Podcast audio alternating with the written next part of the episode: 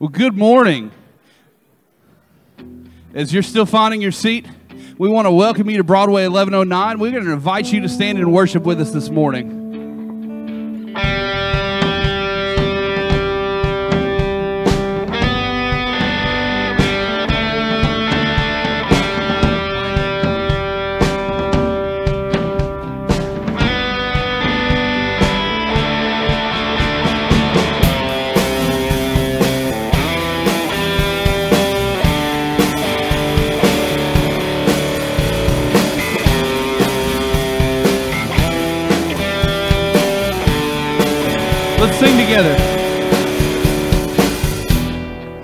Nothing can separate, even if I ran away, cause your love never fails.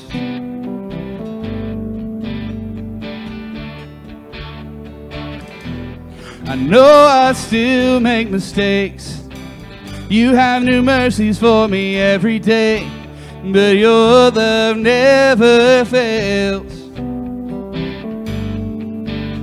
You stay the same. You stay the same through the ages. Your love never changes. There may be pain in the night, but joy comes in the morning. And when the oceans rage, I don't have to be afraid. Because I know that you love me, and your love never fails.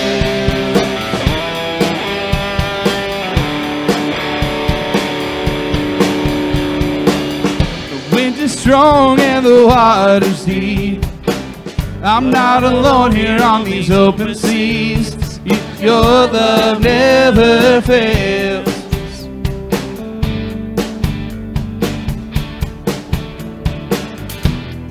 Chasm is far too wide.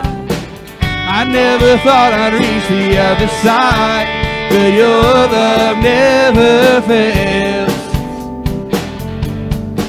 You stay. You stay the same through the ages. Your love never changes. There may be pain but joy comes in the morning. And when the oceans rage, I don't have to be afraid.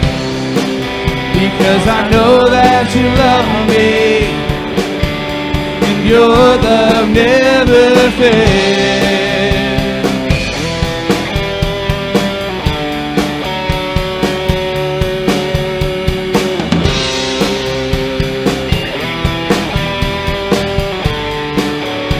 This together. You make, you make all things work together for my good. You make all things work together for my good.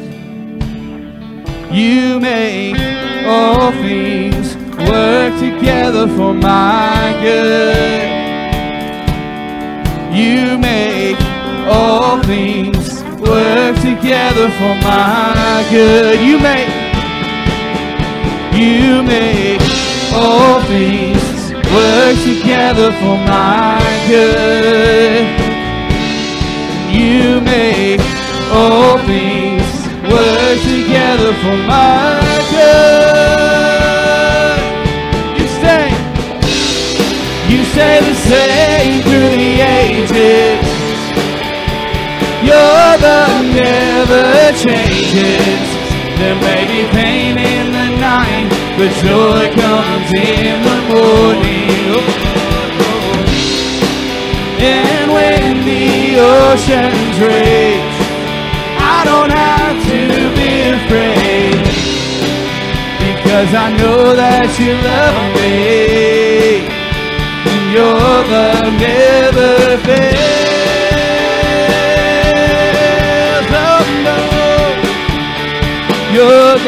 never fails.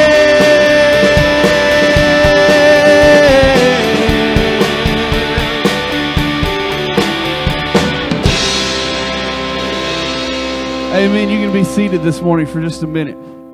We do serve a faithful God, and we are glad that you're with us here this morning at Broadway 1109. We're excited for what God is going to do this morning. If you're a guest with us, if you're new here, we're especially excited that you're here. We are honored that you would spend an hour out of your week with us this morning. Uh, if you would, there's a little connect card on the side of your bulletin. It's a little perforated tab. We hope you got a bulletin as you came in. If not, you can still grab one from one of our ushers back at the welcome desk. Uh, but if you got one of those, we hope that you'll fill that out, tear it off, and you can drop that either in the offering plate here in just a minute or if you missed that, that's okay. You can drop it at our welcome desk at the back of the sanctuary at the end of service. Uh, that's just our way of getting to know you. We're not going to sell your information or anything like that. We just simply want to get to know you a little bit, uh, know your family, and how we can best minister to you uh, through the coming days here at Broadway Baptist. We are excited that you're here. We hope you're reading your bulletin and the screens as you come in and exit so that you can stay up to date on all the things that are happening around our church. We're excited about what God is doing, and we hope that you'll continue to join us in that. Uh, we're going to pray this morning, and then let's continue with our worship. Holy Father, we are so thankful that we can worship you, that we can approach your throne with boldness through the grace and the love that you show us in your Son, Jesus Christ, Lord, that He's paid our debt, that we are wiped clean, that we are uh, made pure in your sight, that, Lord, that we can worship you. God, we pray now that uh, your Spirit would move in this place, that we would be uh, stirred to respond to you this morning. God, we love you. We pray now that you're honored in our worship and our exaltation, that you are lifted high because you're the only one worthy of it. It's in Jesus' name that we pray. Amen. Would you stand as we continue to worship together this morning?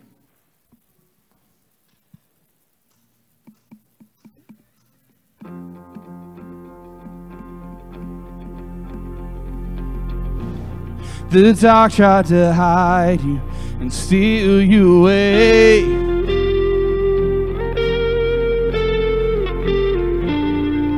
Death tried to keep you inside of the grave.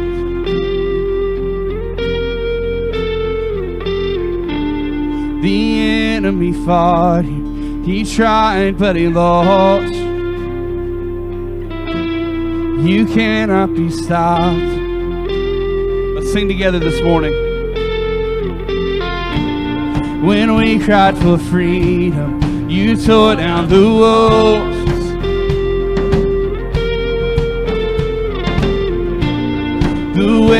Our burdens, you carry it all. Our fears and our failures hang dead on the cross. You cannot be stopped. We declare this morning. Mover of mountains, breaker of chains, Jesus is triumph over the grave. Sing hallelujah, the battle is won. Nothing can stand against our God. We stand on your victory and shout out your praise.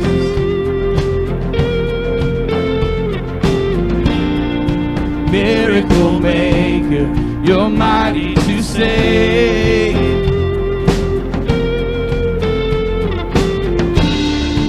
Awesome in power, relentless in love.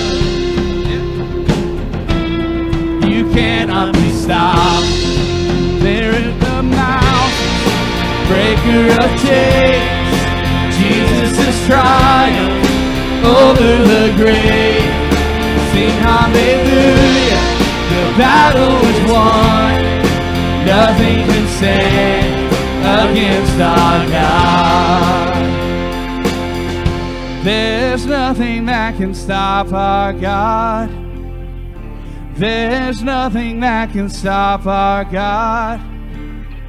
There's nothing that can stop our God. There is nothing. There is no. Declare this morning. There's nothing that can stop our God. There's nothing that can stop our God. There's nothing that can stop our God. There is nothing. There is nothing. There's nothing that can stop our God. There's nothing that can stop our God. There's nothing that can stop our God. There is nothing. Mover of mountains, breaker of chains. Jesus is triumph over the grave. Sing hallelujah, the battle is won. Nothing can stand against our God. Sing hallelujah, the battle is won. Nothing can stand against our God.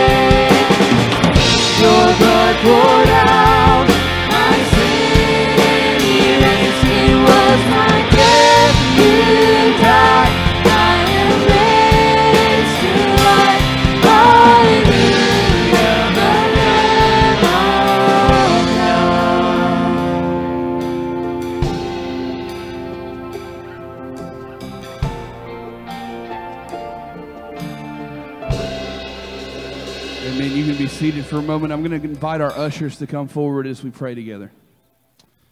Father, we thank you for the sacrifice that you made. Lord, we thank you for sending your son who lived a sinless life, who was perfect in every way, fully God and fully man. Lord, we thank you that he submitted to your will and that he died our death, took our place on the cross, and took the death that we deserved, the penalty that we earned, that we could have eternal life in you. Lord, we love you, and we pray that you're honored this morning. Lord, as we give our tithes and our offerings, God, we pray that you would use those to further your kingdom. It's in Jesus' name. Amen.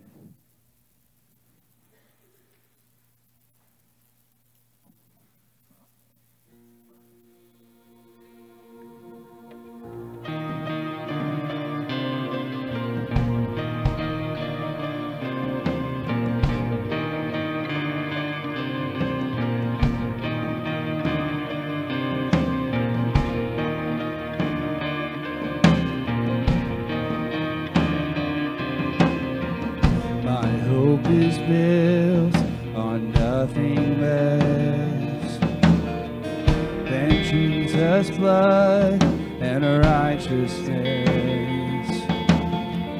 I dare not trust the sweetest frame, but wholly trust in Jesus' name. Let's sing that again. My hope is built on nothing less than Jesus' blood and righteousness. I dare not trust the sweetest frame, but wholly trust in Jesus' name. Won't you stand and join us as we sing the chorus? Christ alone,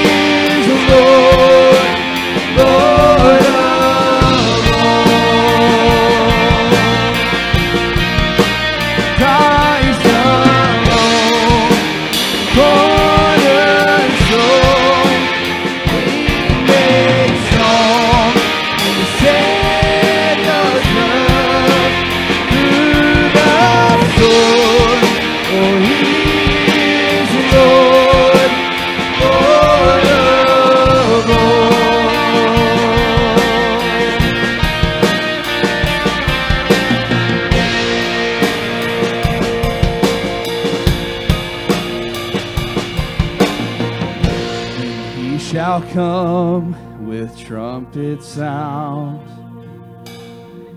Oh, may I then in him be found. This is our prayer this morning.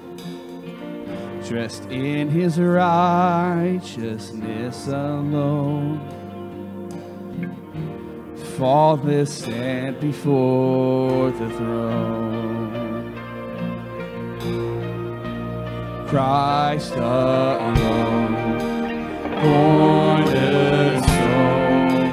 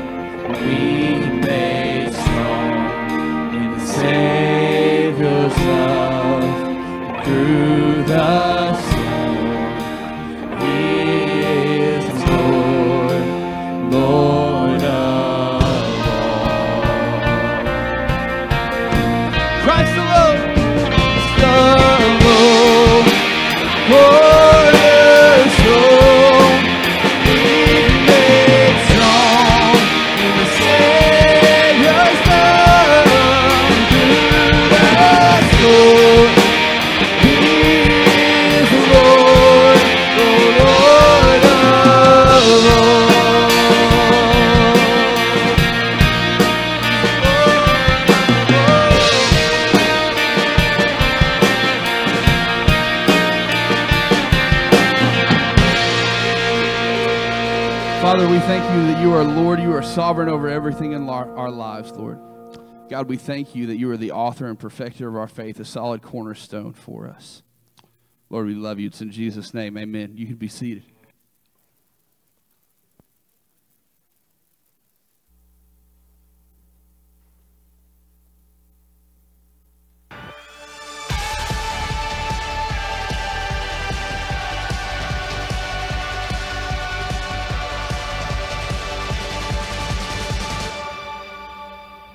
I'm Scott Dawson, and I want to invite you and your group to attend a very special conference. It's after Christmas, between Christmas and New Year's, or the Martin Luther King holiday weekend. It's called Strength to Stand. This year's conference theme is hidden.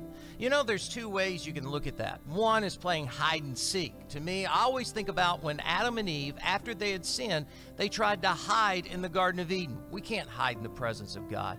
So, what I'd like to do is turn this in the eyes and the minds of today's students to be hidden in Christ. Our theme this year comes from 1 Peter. It's chapter 5, verse 10, and it says this It says, And after you had suffered a little while, the God of all grace, who has called you to his eternal glory in Christ, will himself, listen what he's going to do, restore, confirm, strengthen, and establish you. I believe that's the message for today's generation.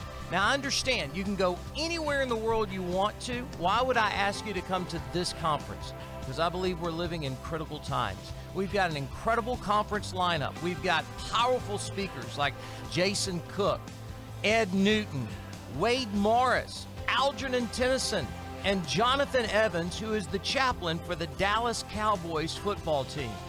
Worship will be led by Rush of Fools, and in January, they'll be joined by Forever Free. We'll also have incredible concerts with December's conference lineup featuring Tauren Wells and Lecrae.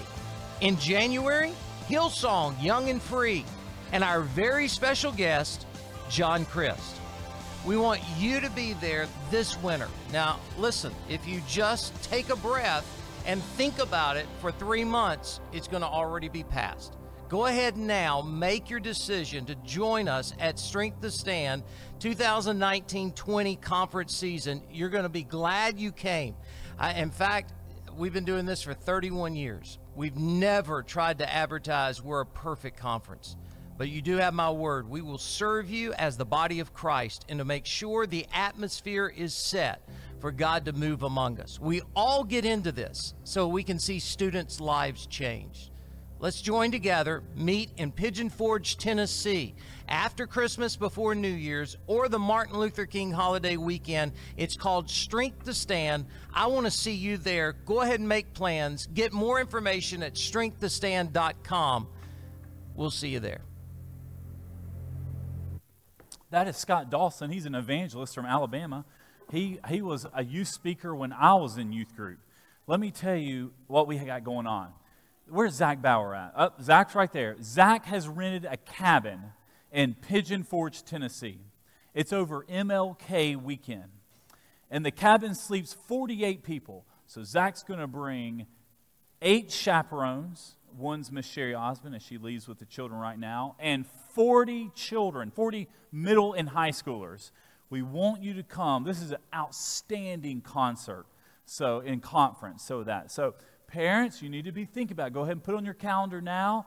It's going to be, they leave on Saturday morning here from the church and they get back, you know, they're out of school on that Monday for MLK holiday. They get back on that Monday evening around 6 o'clock or so, whenever they get here from the, the, the place. So, uh, that's going to be a lot of fun. Uh, all middle and high schoolers will have plenty of chaperones. We've got a huge cabin.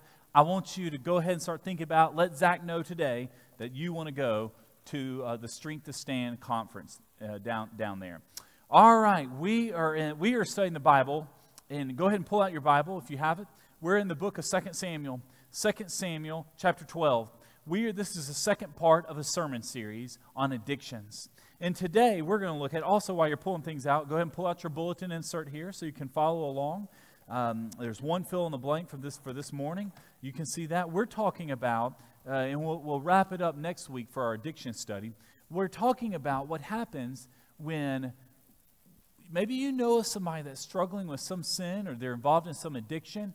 How do we confront them? How do we speak truth in love? Have you ever heard that statement before? Speaking truth in love?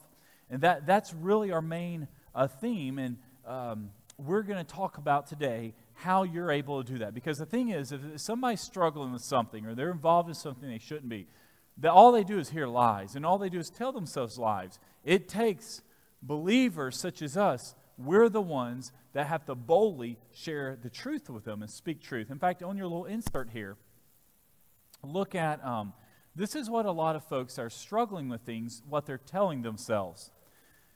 No one will know. It's my body. I won't hurt anyone else. I've got it under control. I'm under a lot of stress. I deserve this. And we're going to be looking at David, King David. He made two big mistakes. He committed adultery. Then Bathsheba got pregnant. So what happened is, in order to cover it up, he went and killed Bathsheba's husband and made it look like it was a death during war when it really wasn't. It was on purpose. So he murdered someone, he committed adultery. And God is going to send a prophet named Nathan to confront him for his sin. So that's what, what we see here. I've got it under control. I'm under a lot of stress. I deserve this. I can quit anytime I want. I've lost control in the past, but this time it will be different. So, what we want to look here in, in 2 Samuel chapter 12 is, and our main question we're going to be able to answer this morning is um, Have you ever had to confront someone? Or have you ever been confronted? Now, when we use the word confront someone, we have to make a distinction. There's a difference between preferences and this is a sin issue. This is an addiction issue. Preferences all the time you know, for example, we just saw that conference right there. It's in Pigeon Forge. You know, there's youth conferences all over. What if I wanted to go to the conference in Branson, Missouri? And I go to Zach and say, Zach, man, why are we going to Pigeon Forge when we could go to Branson?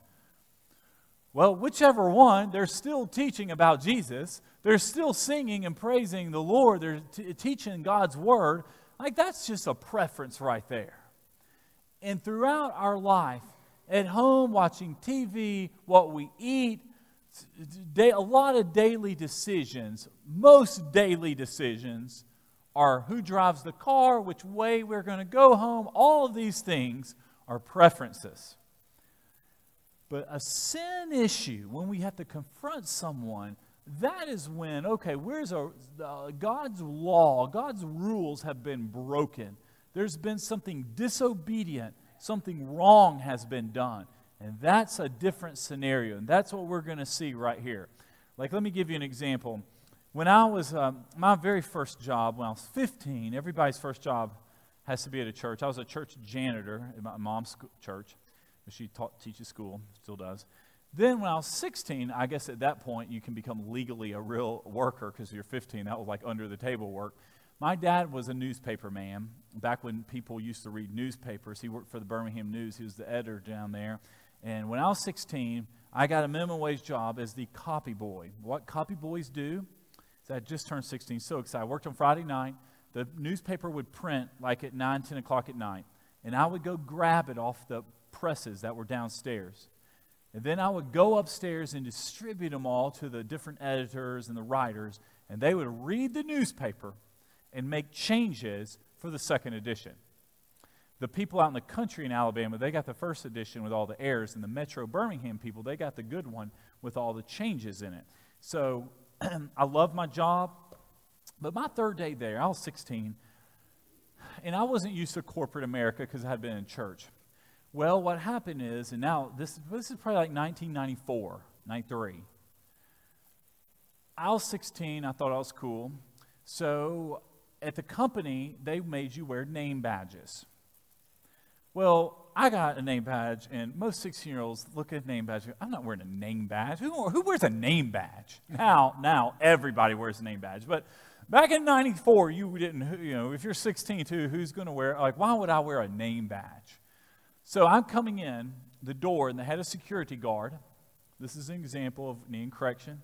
It's my third, third Friday there. And I walk in the door, and the security guard made a comment to me and says, Son, you need to, uh, sir, you need to, call me son. I was a little boy, son, you need to put your uh, name badge on. And I mouthed off to him, like, I don't need a name badge. I pushed the elevator button went on up to like the fifth floor, wherever, wherever I worked there with the other folks. I thought, who, who wears a name badge? That's what I'm thinking. I walked down the hall, down the long hallway, and got into the, uh, where the, the, the, editor's room was, where I, my, near my little desk. And I got down there, and my boss, who, um, who I respected a lot, he said, Hey, Daniel, come here real quick. I mean, I hadn't even made, I just barely made it up the elevator, walked down the hallway. I was thinking, uh oh, I'm getting called in the, called in the boss's, boss's desk. He says, security guard downstairs just called me and said you were mouthing off about wearing a name badge. Son, if you're going to work here, you got to wear your name badge. So I said, yes, sir. Pulled out my book bag, put it on. Said, you need to go down there and apologize to the security guard. I said, yes, sir. Went downstairs with my name badge on, apologized to the security guard. And I worked there for three years. Never again was there a time I did not wear my name badge. And never again, I don't think I really spoke to the security guard. I learned my lesson quickly in that example. I was young, I needed correction. I was disobedient to the company's rules and rude to that man.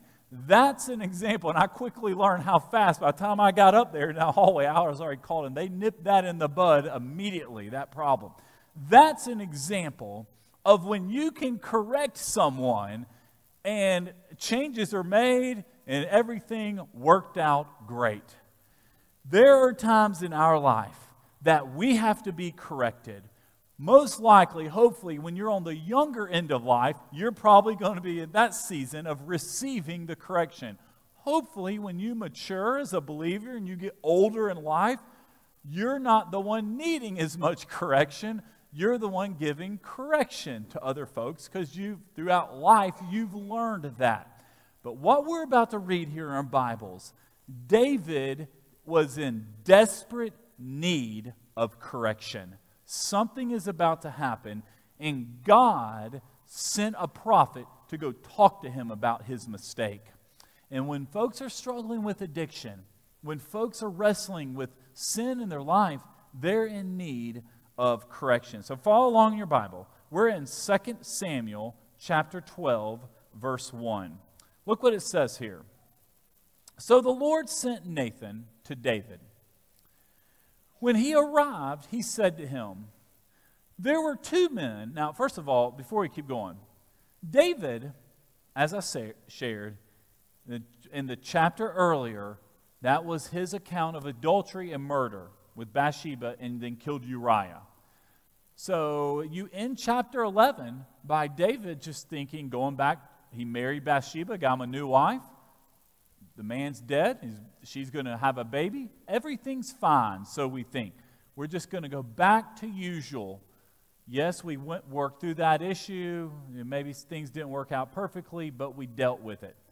So all of a sudden, God, who sees everything and knows all of our thoughts, God had a prophet named Nathan. And we don't have time to go back there, but if you flip back a few chapters to 2 Samuel chapter 7, the very first time Nathan came to David, he came to talk to David because David wanted, had, a, had a dream, had a vision that he wanted to build a temple, a place of worship, a house for God. And he, um, God sent Nathan, this prophet, to say, and everything in Nathan in David's life was going really well. God was blessing him with military victories. Israel was expanding. The kingdom was coming together. Well, Nathan came and says, David, God has blessed you, but you're not the man to build the temple because you have blood on your hands because you had so many battles. But one of your heirs, who is Solomon, he will build the temple. But what, but what I will do for you, the Lord says through the prophet Nathan, I will make your house forever. David, your house will be an everlasting house, meaning someone will come from the lineage of David that all people will be saved through. And we know Jesus is from the lineage of David. So, in a sense, when you and I, when we give our lives to Christ, when you trust in Christ as your Savior, you become part of the house of David because Jesus was from the lineage of David, and we are saved through the blood of Jesus. So we see here, so this is now the second time. So probably when the knock comes at the door, and David sees, oh, look, it's Nathan. Every time he comes here, there's this is only second time, but the first time the prophet had good news to announce to me. So let's hear some exciting news now, but this news is not exciting. So, and I love the introduction here. Notice there's no hello or good to see you, let's shake hands. So the Lord sent Nathan to David. When he arrived, he said to him, Here's our no intro. There were two men in a certain city, one rich and the other poor. The rich man had very large flocks and herds, but the poor man had nothing except one small ewe lamb that he had bought. Now, let me tell you about this ewe lamb. This is important because this is what's going to really make David get upset with this story. It's going to bother him. We know this is in, two chapters earlier, in chapter 11, it said this was during the time of spring. So, what would happen at spring? A ewe lamb is a lamb, a female lamb that's a year old. When, you would, when the Jewish folks would go celebrate Passover, do you know what they would bring? They would bring a ewe lamb. They would bring a one year old lamb to offer as their Passover, Passover lamb. So, very likely, this is in the spring at the time of Passover. A one small ewe lamb. This is the lamb that this man, this poor man, is going to bring to the temple to offer at his Passover sacrifice. He only has one. He doesn't have the money, so he's bought this lamb for a bigger purpose as an offering. But the poor man had nothing except one small ewe lamb that he had bought. He raised her, and she grew up with him and with his children. From his meager food, she would eat, from his cup, she would drink, in his arms, she would sleep. She was like a daughter to him.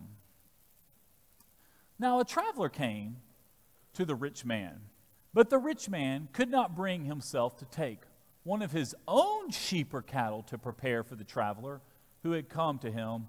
Instead, now look at this. Now, we're standing on the door at the castle, at the palace. And, da- and Nathan's just telling the story. David thinks this really happened. Like there's some injustice that has occurred in the kingdom, and we need to deal with it. So, this traveler and this rich man, it says here, instead, he took, the rich man, took the poor man's lamb and prepared it for his guests. Hey, can y'all believe that? He stole that man's Passover lamb and went to go prepare it and he, had, he could get any lamb he wanted, but he took that one man's lamb. All right, keep going. Verse 5. Now, this is David's response. Now, you and I, we'd be mad. Can you believe that wealthy man stole from that poor man? That's all he had was that one little lamb. It was his offering. It's like you're going to church, somebody steals your money. That was your offering you were going to give the Lord. David was infuriated with the man and said to Nathan, As the Lord lives, the man who did this deserves to die. You know why he says he deserves to die? Because he knew that was a Passover lamb you stole. You robbed from this man his sacrifice.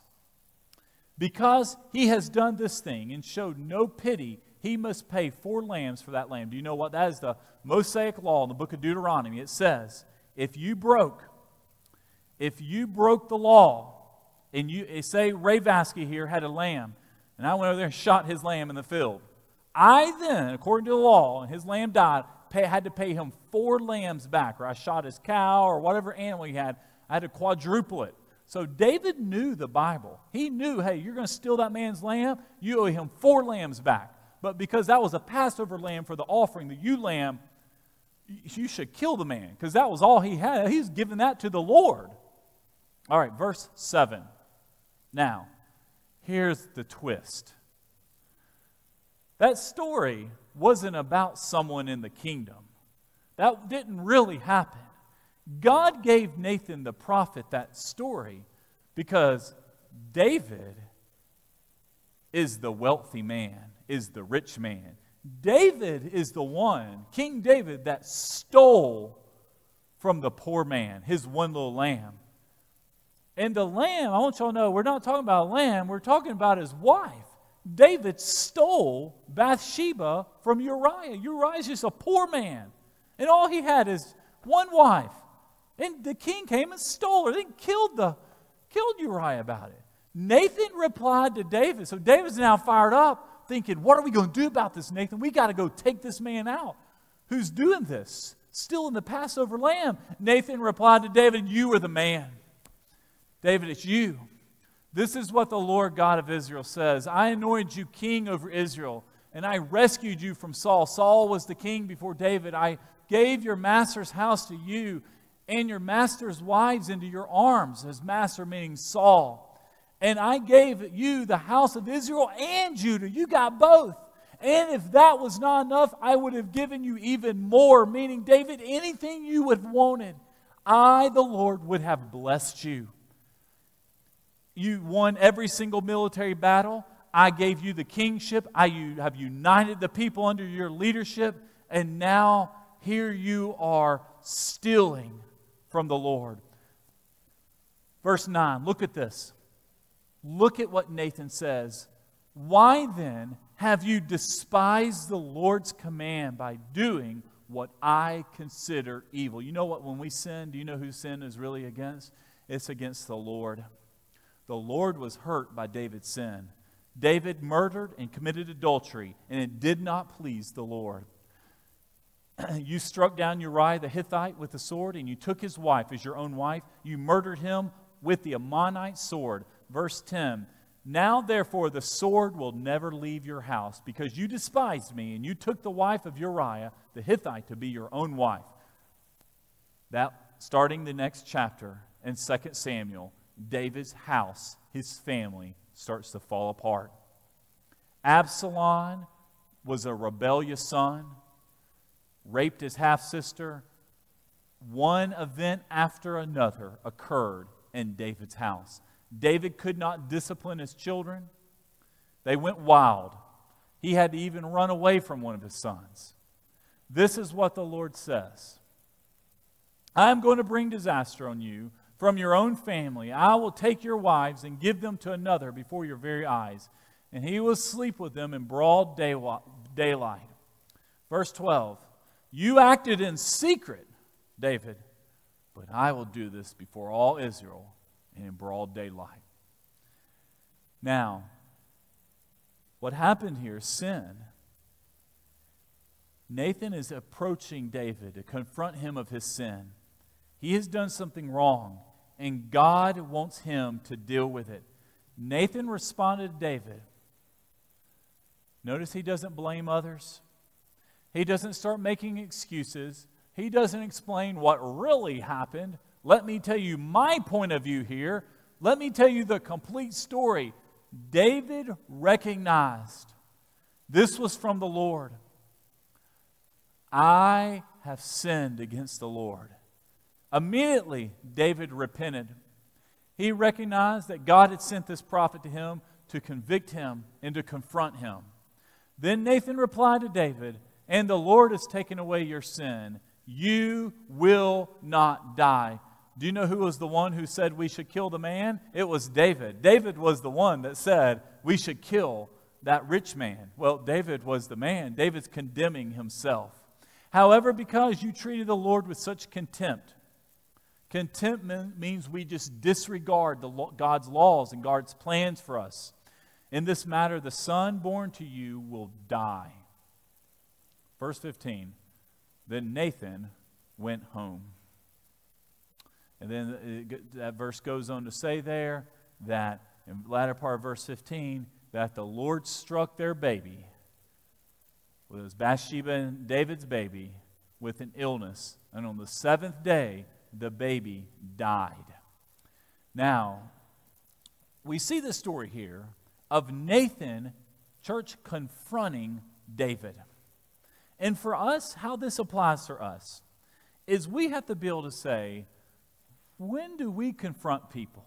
When do I need to confront someone that has sinned or has sinned against the Lord? Well, there is a verse that helps gives us guidance. It's in 1 Corinthians chapter 5 verse 12. I got up here on the board. This is Paul writing. It lets us know about wondering, okay, do I just go around confronting everyone? Look what Paul says to help us understand this. For what business is it of mine to judge outsiders? So let's stop right there.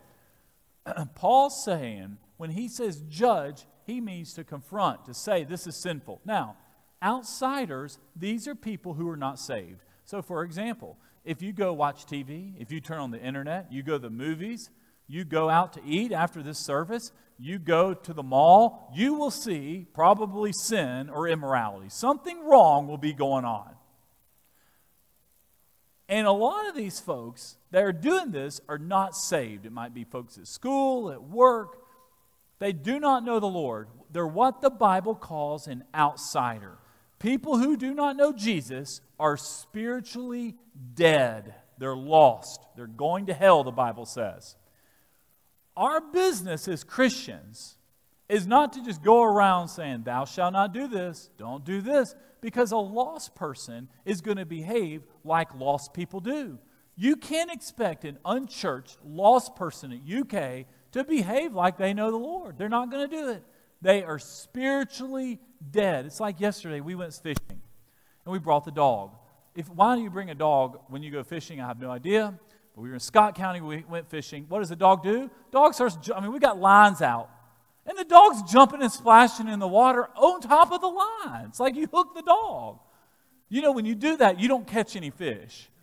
Like it doesn't happen. They don't bite. I mean, they're scared to death of the thing. We're scared to death of things. It's just going crazy in the, in the water. You're wondering, why aren't the fish biting? Well, they're probably on the far end of that lake and long. And they just swim and swim and swim because they're not getting anywhere in this commotion. Like that's what a dog does. Dogs love to jump in the water. Lost people, by default, they love to sin. The Bible calls them outsiders. Don't you judge those who are inside. Inside means us. Guys, that's the church. We hold each other accountable. When, when there's sin in the house of God, when one of us as a brother or sister in Christ is in disobedience to the Lord, it's your and I's responsibility to confront them. Now, we do it, we speak truth in love. I mean, you, the goal is repentance. The goal is that they turn back to the Lord and they acknowledge, hey, this was wrong, this was a sin. The goal is not, I'm just going to go around slaughtering people and uh, letting you know how right, holy and righteous I am. The goal is like Nathan wanted David to repent of that sin. Now, there's consequences. There's consequences of sin, but God wants you and I to repeat, repent. Verse 13, look at this next verse here. God judges outsiders. Do y'all know that? We allow God to judge those people that do not know Him. And they will be judged because they do not know Christ. Our job, the accountability we give, is to one another. This is important because you think about uh, on your little, your little handout here, it says here God sent the prophet David, I'm midway down, there's a fill in the blank, to confront God, prophet Nathan, to confront David about his sin of adultery with Bathsheba. David confessed his sin, and do you know from that he wrote Psalm 51? What it is, is David just thought, okay, we've dealt with this issue. Too bad Uriah died. I married his wife Bathsheba, and we're going to move on. But look at this addiction breeds in silence, it doesn't just get better. The problem doesn't go away. When sin has been committed, it is your and I responsibility. God speaks and raises us up. We either need to be the person who repents or we need to be the one that confronts. And the goal of confronting someone is to show them, Thus saith the Lord. This is what the Bible says about what you're doing or what you're struggling with. Do you know if you go to an AA meeting, one of the basic principles of Alcoholics Anonymous is that if you don't want to go to the meeting, do you know what that means? You need to go to the meeting. That's one of the first things they tell you That same principle applies in the context of church. Except God is the one that determines that we must meet with him, with him and with one another. If you feel like you don't want to go to church, if you don't want to be in the presence of other believers, that means that's an indicator that you need to go to church. When you feel like you don't want to do it, is the exact reason you need it the most. God has created the church for us to come in here to know one another. Your closest friends should be at Broadway Baptist Church. You should be connected to a small group. You should be doing life with people in this building. You should be inviting people over, going out to eat, having discipleship group, Bible studies. That's what our church does all throughout the week here. Creates those experiences. That's why we go to Pigeon Forge. That's why nine ladies from our church right now are in Pigeon Forge. That's why Chris is going to Pigeon Forge. I mean, we got everybody, gosh, everybody's going to Pigeon Forge. I mean, I guess that's the place to go. But that's what you do. You're coming to get to know folks in that setting.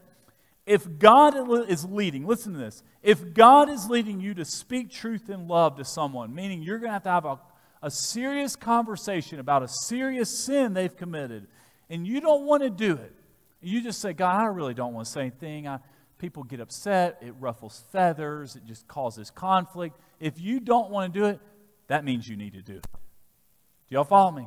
When you, when you know the Lord wants you, and you go through, okay, it's not a preference, there's a sin that's been committed. This person is a brother in Christ. They know the Lord. God, you want me to say something. Then at that point, when you don't do it, you're in disobedience, and that's why you need to do it. By us not wanting to do it, is God saying you need to do it.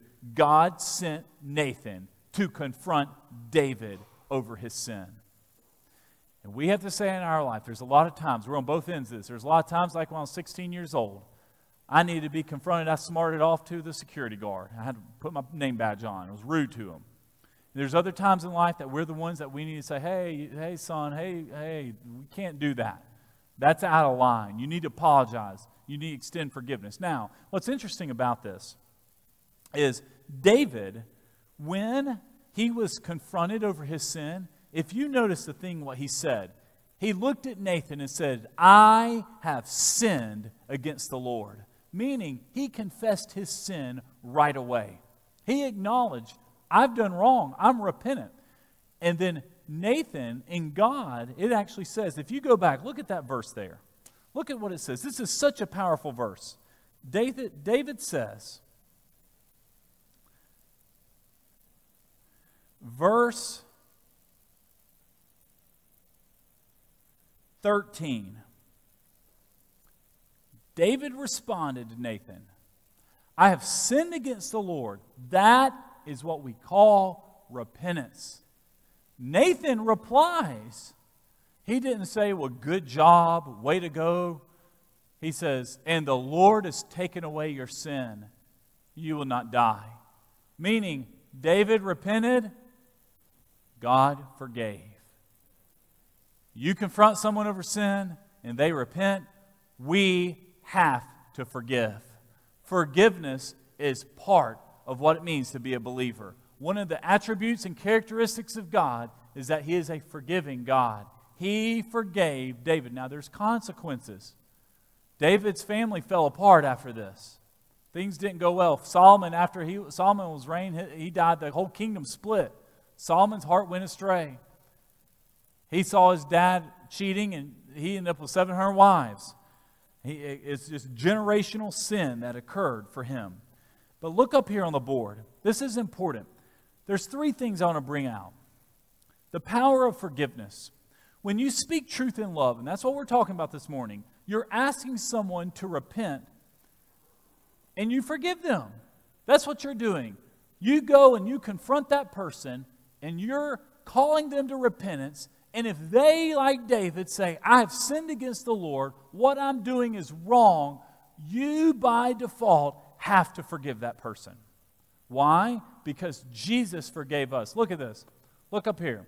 Jesus has forgiven you past, present, and future. Therefore, you must forgive others. Jesus Christ, when you get saved, He's forgiven you and I of our sins. Therefore, we must forgive others. David stole that man's Passover lamb, and that, or that rich man stole, as example, of the Passover lamb, took something that's very sacred and he made it common. David stole his wife and that man's life, Uriah's life, killed him and just made it, uh, no big deal. That was the sin. Christ forgave him. He's forgiven us of our past sins, our current sins, and the future. Therefore, if Jesus Christ can forgive you, church member, believer, you must forgive other people. Secondly, see here, God has forgiven you for a lot, not a little. You know, when God forgives you, it's not for a little bit, He has forgiven you a lot. Our sin is great. He is the one that has forgiven us. And we can never forget the, the amount that He has forgiven us for. Number three, you must remember that all sin is ultimately against God, including addiction. So, what happens is when it says here, I have sinned against the Lord, what that means is David recognized that even though Nathan's confronting him, the real sin is against Christ. Now, we're going to conclude a little differently. I have a video here. It's on Psalm 51 because I want to give you some background. And I'm going to invite everyone to go ahead and stand up because this is going to lead up into our invitation. Because this psalm here, Psalm 51, when David was confronted by Nathan, he wrote this psalm. And the words are going to be up here on the screen. I want you to watch these words. He wrote these verses reflecting and telling his heart, he poured it out to the Lord. So when we read and we watch this verse, we watch these video up on the screen, we're going to see it. Psalm 51, prayer of restoration. This came from a man who recognized, I have sinned against the Lord. In Broadway Baptist Church, if we have a sin in our hearts, we have addictions we're struggling with, we need to respond the exact same way. All right, we're going to watch this video.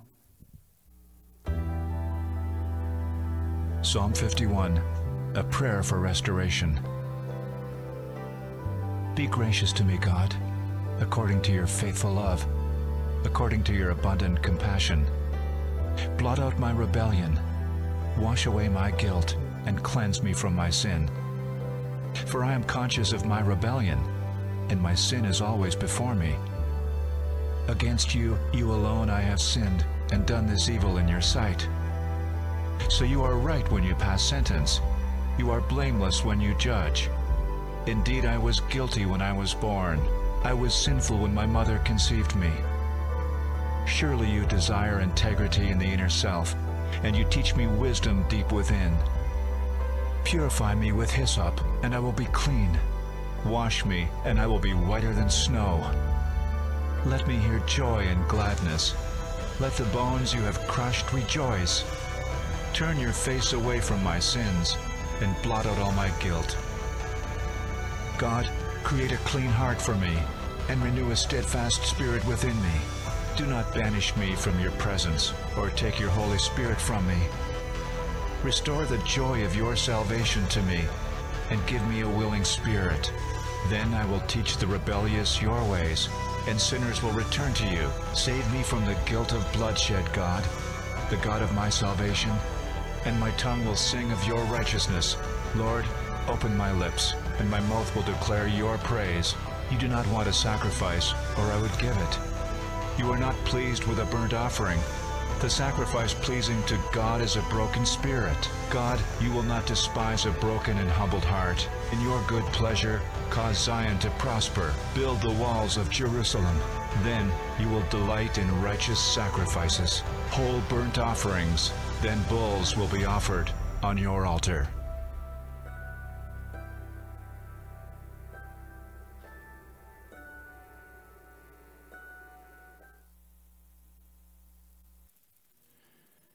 This morning, you have an opportunity to respond. Daniel's going to be down front. If you need to repent of something in your life or simply want to pray, this altar is open as we worship together.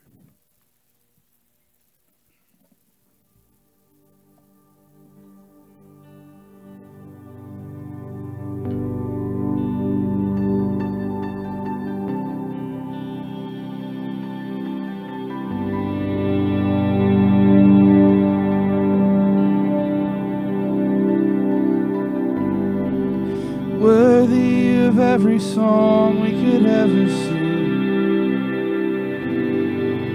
worthy of all the praise we could ever bring,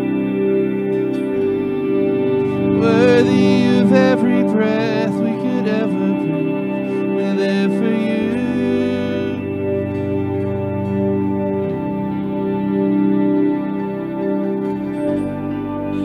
Jesus, the name above every Jesus, the only one who could ever save. Worthy of every breath we could ever breathe. We live for you. We live for you. Holy, there is no one like you. There is none beside you. Open up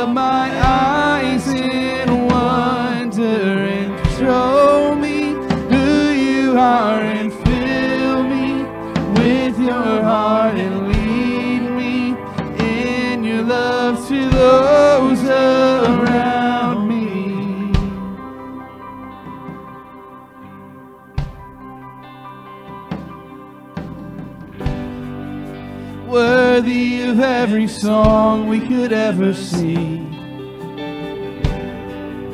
worthy of all the praise we could ever bring, worthy of every breath we could ever breathe. We live for you.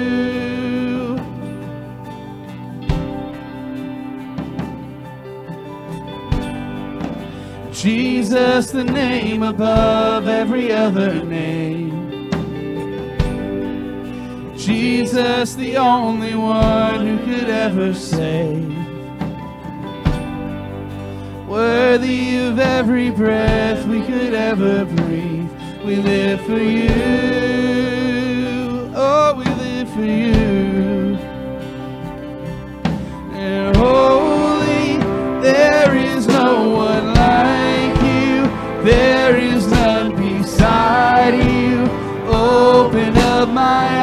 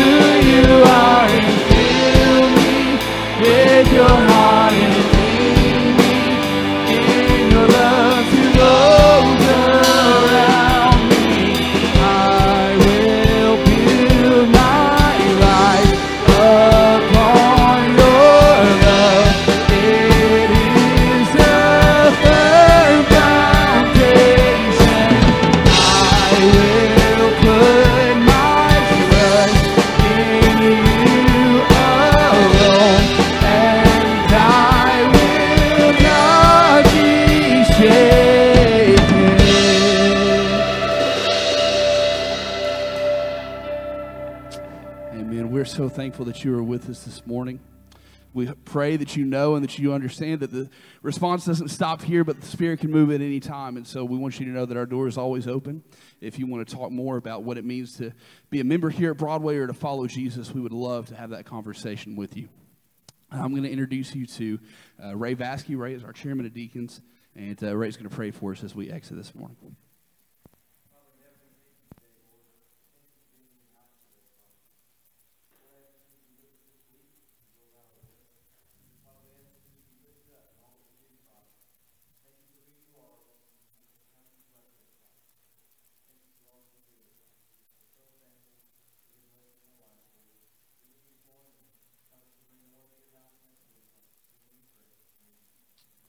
Amen. You're dismissed. Have a good afternoon.